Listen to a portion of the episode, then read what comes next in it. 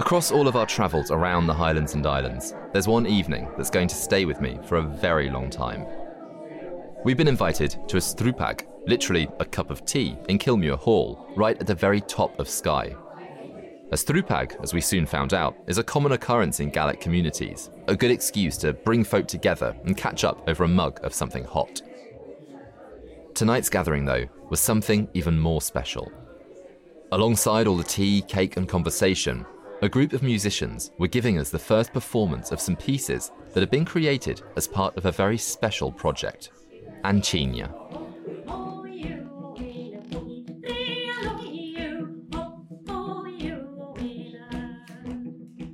In this episode, we travel down the west coast, making stops in the Western Isles, as well as islands in the Outer Hebrides and Argyll, uncovering a region that's steeped in music.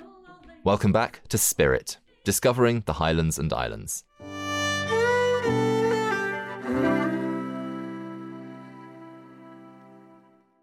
Before we found ourselves in that community hall in Kilmuir, we'd already been getting a sense that music was a particularly important part of life in this part of the world. Our third trip, in early August 2022, saw us set sail from Ullapool and work our way down the west coast, taking in Lewis, Harris, North and South Uist, Skye, Islay, Campbeltown, and Bute, among others. On South Uist, we stayed on a working croft in the tiny township of North Glendale. It turned out our host for the night, Paul, was a trained musician. So, who better to ask about the area's musical heritage? This is the spiritual home of piping. South Uist is the spiritual home. I recognise by all the pipers of the world that it is the spiritual home of piping. You have uh, all sorts of um, different types of uh, pipes. You have um, in Asturias, you have uh, the two drone pipe, and they, they actually sing with the pipes, which is amazing. I, I performed over there with some of them, and um, you have the in, in I think in the Basque country where the bellows are actually your cheeks. Yeah, but the pipes probably most more than likely origin would have originated somewhere in Greece, probably, but not. We can't be too sure, but it's you know it's probably right. But this is the spiritual home of the Highland pipe. The great pipes is what they're called, and it has the traditional music, but it also has a classical music, which is unusual in a traditional sense. So you have the great classical music of the pipes, the pibroch, which is written in the classical style, you know.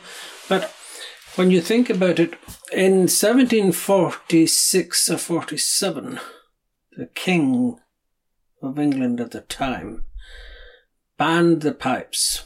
Now, this guy would have been German uh, after the um, 45 rebellion. Yeah. Um, and the Jacobean rising. Is that rising? Wasn't rebellion. Anyway. Um, he banned the pipes. Now, he must have been a good, well trained musician because a well trained musician will know that the music is the soul of the people. No matter where you go in the world, it's a, it's actually the soul of the people. We're not talking um, a religious thing. This is a spiritual thing. The religion is very important, and the, the the the religious music is very important. But this is different. So he took he tried to take away the soul of the people, but he didn't understand their resilience. So what they did was they composed songs to the pipe tunes and sang them and they danced. So the soul was not lost. You talk about it being healing and part of the soul. How do how do you feel when you hear it today? Well, I, I feel a lot of pride. You know, it's it's historic. It has history. If you don't have history, what do you have? you know. Over on Islay, Margaret, who'd moved to the island from Edinburgh, told us how the continuation of the Gaelic language was indelibly tied to music and song. A lot of the things are quite community based and, you know, they come together. What my um, partner Graham says is um, it's good to hear the old um, Gaelic speakers, and they're getting fewer and fewer of them. You know, um, he had Gaelic, but not a lot of Gaelic. But there's some of the speakers, some of the islanders got it from the mother, and that's and they speak well and that. And there's the Gaelic College, of course, which you're going to, and there's the Gaelic um, nursery in Bowmore. Graham's um, Graham's granddaughter goes to that, so you know it's it's being continued, thankfully, into the the new generations, you know, and it's lovely to hear. And there's such a tradition of music here, both people playing and singers, and beautiful singers at that. It is lovely. Finally, back on Skye, Maldon spoke of how music was part of some of his earliest memories, even if he didn't always have a willing audience. Yeah, well, uh, my brother was excellent accordionist, and then another neighbour used to come from Dunvegan and they'd play the accordions together. My sister was very good at singing. She competed at the mods and all the rest of it. Whereas uh, I could play the accordion, but not all that good. and uh, I remember starting to play it once, and I was sitting on a couch, and the collie dog was beside me, and he, he made a big sigh and went under the couch. Around a half hour's drive from where we spoke with Maldon is Portree, Skye's capital town. It's there that we met Sarah and first heard about the An Tinne project I mentioned earlier. We were there to chat with her about Seall, the performing arts promotion charity she heads up.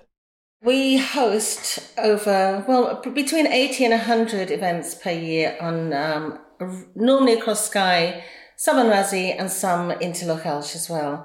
Um, we do this via an annual programme of events um, in music, theatre, dance, children's shows, comedy.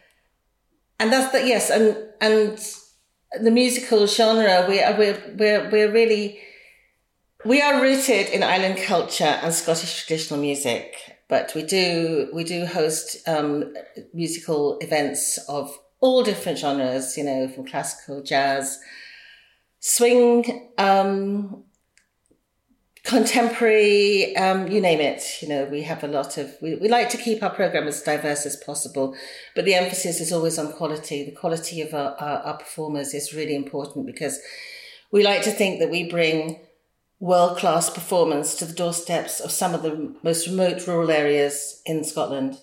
As it turned out, one of the projects Seall was working on at the time was An Tinne. Sarah told us more. An Tinne is a project that is being led by uh, Skye Gaelic singer Anne Martin, and it's very well connected. She's an ambassador for um, for Gaelic culture. She goes all around the world and uh, and uh, supporting and promoting Gaelic, Scottish Gaelic, as an Indigenous language that needs to be preserved and protected. So um, Anne came to us last year in 20, yeah, 2021, the beginning of 2021 said, she had this collection of songs from um, a woman called Katrina Douglas, who was a visitor of the poor in the 1930s, and that she was wanting, and, and that Anne thought she would make it into take the manuscripts and make them into songs and and actually sing them rework them reimagine them. Maybe there was fragments of songs she would you know that she would put together um, maybe there were songs that didn't have music to them so she would put the tune to them and so there was this and then anne was in um, sydney I, am not sure when it may have been 2018 or, or, or a few years ago and she was introduced to us, and this here we have Skye Gaelic singer Anne Martin. And afterwards, somebody came up to her and said, um, oh, "Which part of Skye are you from?" I'm I'm from Linicro or, or. And because Anne was also from Kilmuir, she said, "Which where where?" He said, "My people were were from Growlin. They were cleared, you know, from their village in 1857."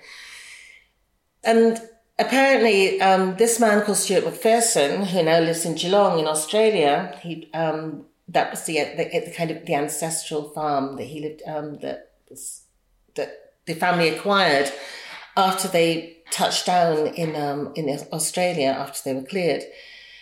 Um, he still uh, the, apparently the family took with them the Bible covered in peat smoke, um, the clothes on their back, and a cooking pot hook a chain, which they called which is An Tinne. The, the, the, I think the chain, the, the hook is called the Slowry, and the chain is, oh, oh, and An Tinne is the link, the link. And these are all links in the chain, links in the chain of, you know, the clearances and then getting to Australia and then, you know, and then clearing the people, the, the indigenous people in Australia. And strangely enough, Geelong is really well known for sheep farming.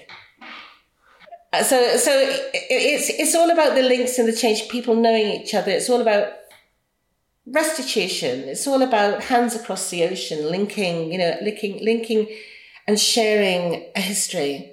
You know, and um, and it's beautiful. It's and it's it's just such a such a lovely project. You know, um, um, we're just so delighted to be part of it. And so it was, one Tuesday evening, we found ourselves in Kilmuir, effectively being treated to the world premiere of this incredible piece of performance. During the interval, I managed to nab a few moments with Anne, who was understandably very in demand that evening, and ask a little more about the books which had inspired the project. I've been singing since I was four, and these books, my auntie, we always called her my auntie, which was a cousin of my mum's. So she had the books, she'd inherited the books. And I w- I've always had the ability to dip in and out of them. And then when, when she died, I inherited the books. Um, and I've always been aware that I have to do something with them, you know. Um, and I guess I was holding back for quite a few years to think about, well, how can I do these justice to, you know, but actually they just need to get out there, you know. So we've produced them as they are today. Um, and, it, and that's what's going to happen. We'll just reproduce them as they are. As you'd imagine, though, it's the music itself that spoke the loudest that night. So I'd like to leave you with the piece that's still as clear in my memory as when I heard it live. Anne would introduce each song in a mixture of English and Gaelic, a lyric power to her words that I was able to follow, even though I have no Gaelic myself. For this one, though, she let history do the talking. The interesting thing that emerged after um, 2007 in Australia um, was starting to then think about the impact of our migration to Australia and I'll just read you a little thing In 1849, in the parish of Kilmuir, we have evidence of incredible poverty and displacement. It is a matter of most serious concern what is to become of the miserable population of this parish when our supplies will be exhausted. I believe it to be the poorest parish in the Hebrides owing to the continued total failure of the potatoes on it. The small division of land and the excessive number in it of landless families. She shouldn't have skrivt um, in 1849. Now, the Macpherson family left in 1852 on the Priscilla. And when they arrived in Australia, and it, prior to that, there's a horrific statement, which I'm going to read out, which is in 1849 in Gippsland in Victoria, there is a story of slaughter and displacement. Because from 1843 to 1854, the Aboriginal population dropped from 1800 to 126 at the hands of an Angus MacMillan from Skye and his comrades.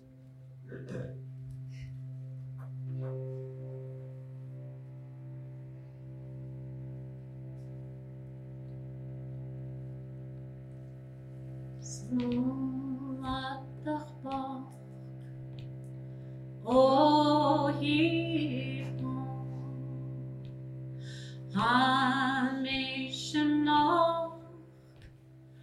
Oh,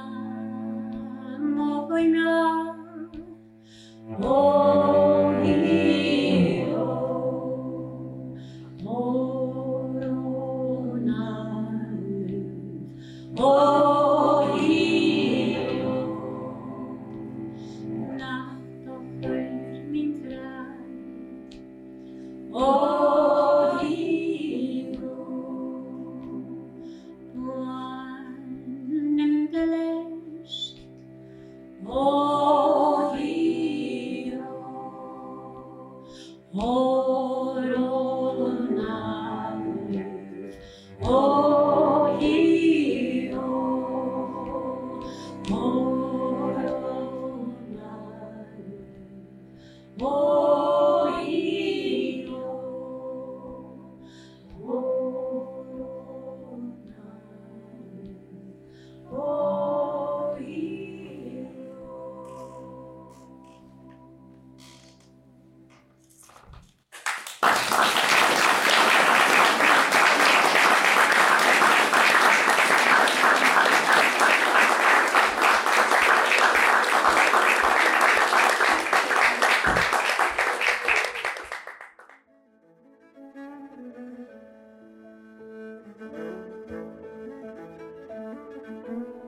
our final episode, we'll take in the unique landscapes of the South Highlands and meet some of the people who are harnessing their revitalising properties. See you then. This podcast is part of the Spirit of the Highlands and Islands, a partnership project between the Highland Council and High Life Highland, which is delivered in collaboration with Visit Scotland. The Spirit of the Highlands and Islands project is supported by a grant from the Natural and Cultural Heritage Fund, led by NatureScot and funded by the European Regional Development Fund. For more information and to hear more stories from the people we spoke with, visit discoverhighlandsandislands.scot. The podcast was produced by Smartify, written by Peter Knowles, with sound design by Renato Camillo.